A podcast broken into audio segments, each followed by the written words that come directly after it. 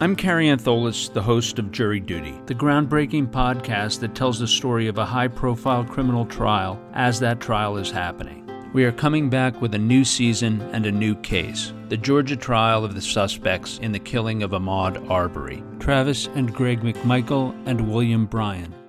Mr. Arbery was turning back to a man with a shotgun. When he felt like he could not escape, chose to fight. Travis McMichael admits to firing his shotgun three times he says that all three shots struck the victim, and he said that the first shot was to the chest. To stay informed on this trial, please subscribe to Jury Duty on Apple Podcasts, Spotify, or wherever you get your podcasts.